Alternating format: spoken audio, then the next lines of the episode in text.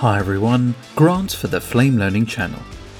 In part 1 of the Physical Defocus series, you learned how to create depth of field blurring in an Action 3D composite that consisted of 3D objects. So if you were building your compositions within Flame's 3D environment, the controls are really easy and quick to use. In part 2 of this series, you'll examine another scenario where you could have been provided with CG render passes from a 3D application and you need to add depth of field blurring. In this situation, we'll discuss two potential workflows. You can follow along with this video by downloading the media and setups. And as always, the link is available in the YouTube description or use the link displayed on screen. So the first workflow is incredibly straightforward you've been provided with a set of 16-bit EXR render passes to composite together. There is a beauty pass with a matte pass, a Z-depth pass, and a background. To composite these passes together in a node flow graph, go to the batch node bin and drag out a comp node. Connect the beauty pass into the red front input. Connect the background pass into the green back input, and connect the matte into the first blue matte input. When you look at the result of the comp node, the spaceships are sitting on top of the background. Now, very importantly, these render passes have been rendered with pre-multiplied alpha. So set the inputs to pre-multiplied to avoid any edge issues. Now to add depth of field blurring to the spaceships, physical defocus needs to be added before the compositing process takes place.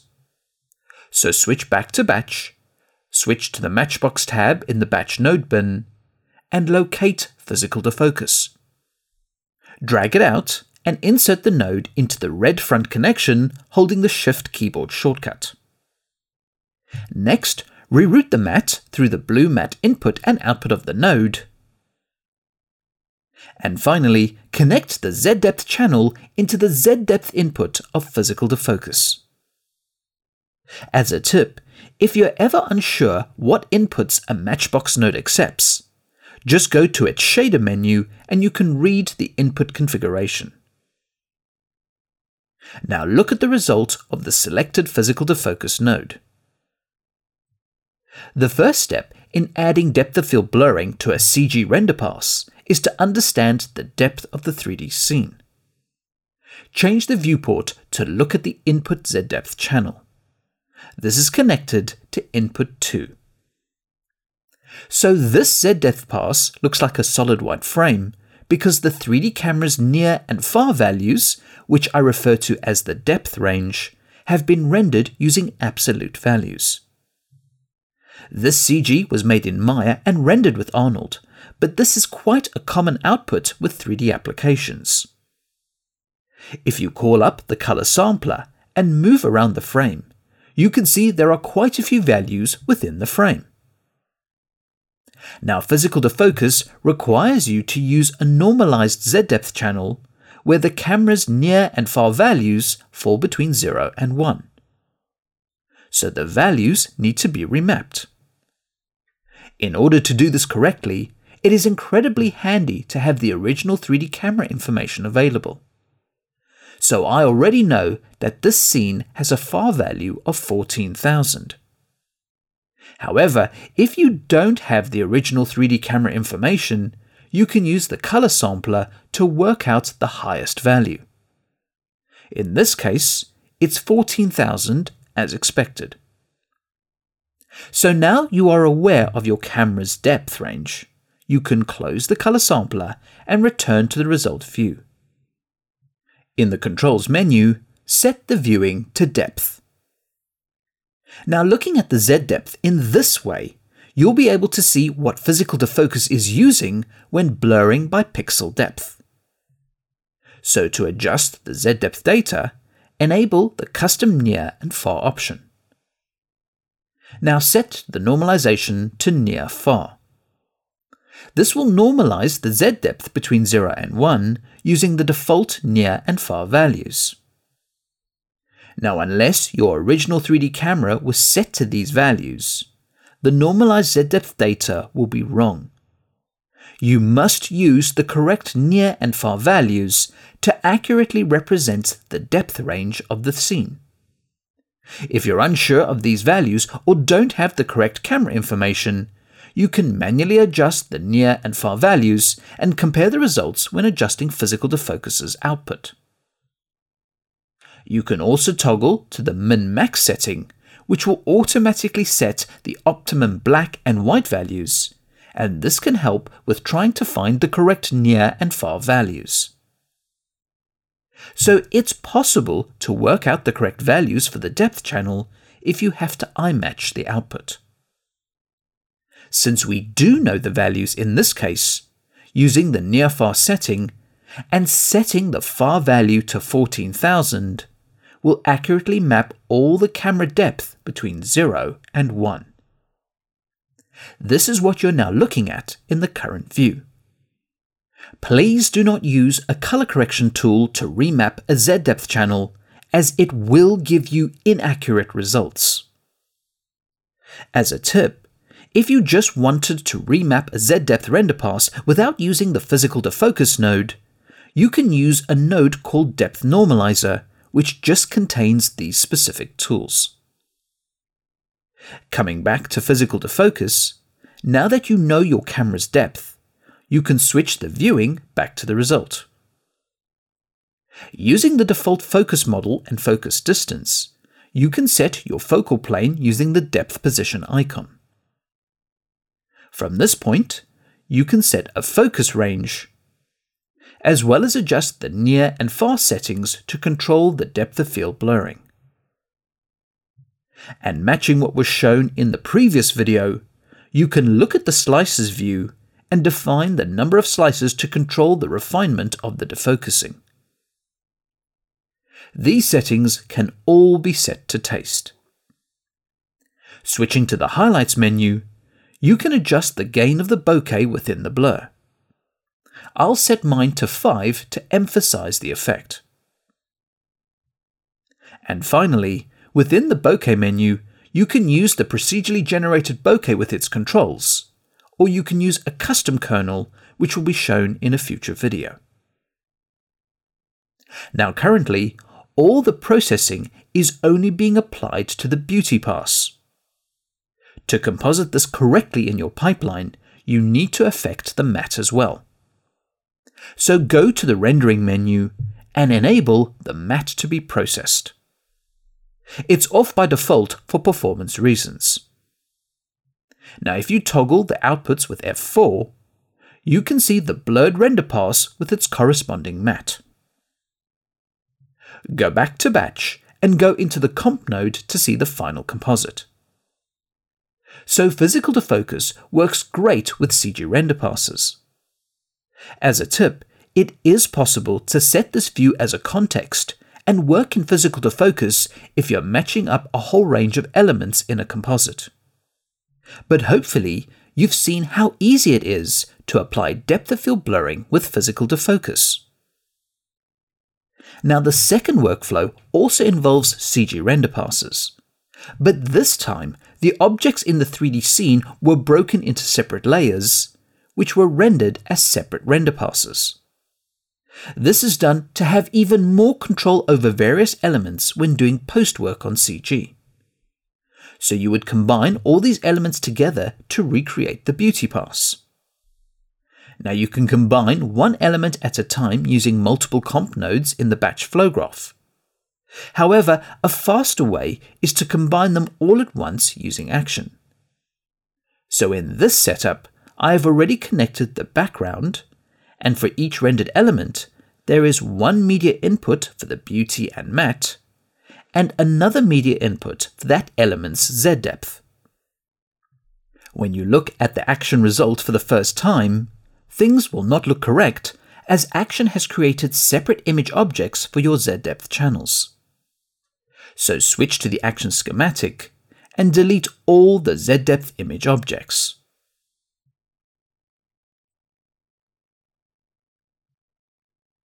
Next, you'll assign the Z-depth channels to their corresponding beauty elements. For example, select the Z-depth for the ground geometry in the media list. Select the corresponding image object in the action schematic, and assign the selected Z-depth map using the context menu. Go ahead and repeat the same steps for each image object. This process highlights the importance of maintaining strict naming standards as you work through your pipeline.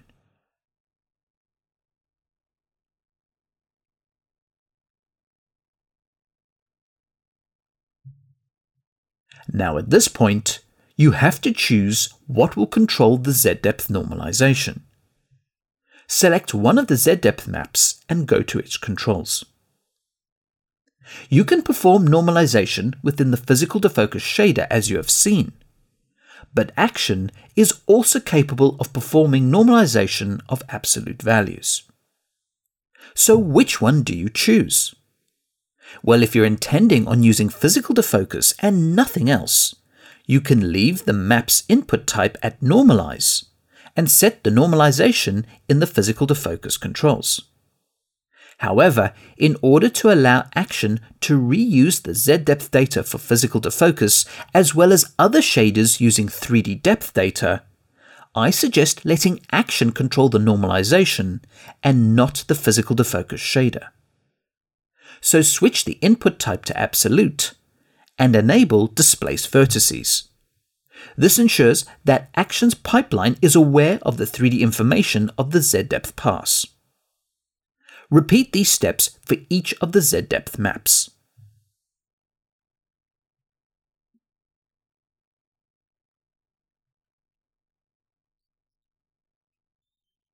You may also want to go through the settings of each surface object and switch them to pre-multiplied if required.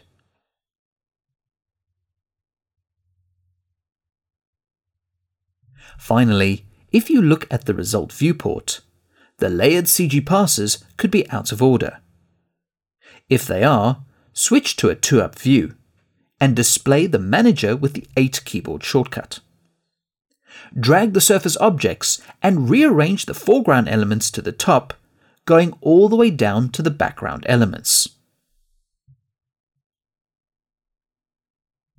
Now, this may seem like quite a few preparation steps. However, all the elements have already been combined, and you can also rearrange them without completely redoing flow graphs or node trees. And everything is done within the one compositing environment. Now, since this video is all about physical defocus and depth of field blurring, with all these individual Z-depth channels, how is Action managing the camera depth of the 3D scene? To answer this, you would first select your result viewport. Next, switch to the output menu and locate the Z-depth output of Action. When you select the render pass, you will see that Action has done all the necessary calculations to recombine all the individual Z-depth channels into a single one. If you were to mute any of the image objects in the composite, you will see how it is removed from the Action Z-depth output. Ensure the result viewport is selected, and reselect the comp render pass. Now one of the remaining steps of setting up physical defocus is to define the near and far values of the Z-depth pass. Similar to the first workflow, it helps to know the camera information from the original 3D application, otherwise, it's a bit of a guess. The other point to mention is if you were doing the normalization with physical defocus, you would set the near and far values in that tool. However, since this example is using action to perform the normalization, the near and far values must be set in the action camera and not in the physical defocus shader. I'll reiterate that you have to choose the correct options depending on your choice, and you cannot combine the near and far values from both the action camera and physical defocus. So select the default camera and set the far value to 14,000, which is specific to this CG example. Now you can use the action schematic or the manager to add a physical defocus to the default camera with the context menu. As a reminder, by applying physical defocus to the action camera, depth of field blurring is added to the entire result using the combined action Z depth which you saw earlier.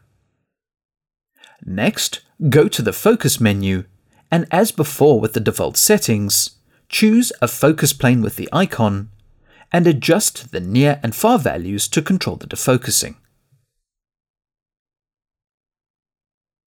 If you switch to the slicing menu, you can play around with the slicing and blending to refine the depth of field blurring.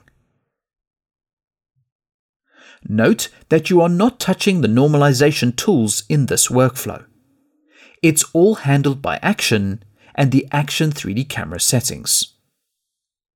Finally, set up the bokeh to give you the desired outcome.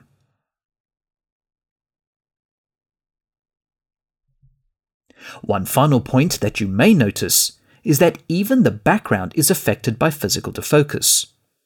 If that's your intention, then perfect. But if you don't want the background affected by physical defocus, go to the rendering menu and turn on matte output rendering. So these are the two workflows that you can use with CG RenderPass compositing, but I'm sure you'll come up with your own as well. In the upcoming video, we'll take a look at how you can use physical defocus with live action footage, and we'll use a bit of machine learning to make it work. Don't forget to check out the other features, workflows, and enhancements to Flame 2021. Comments, feedback, and suggestions are always welcome and appreciated. Please subscribe to the Flame Learning channel for future videos, and thanks for watching.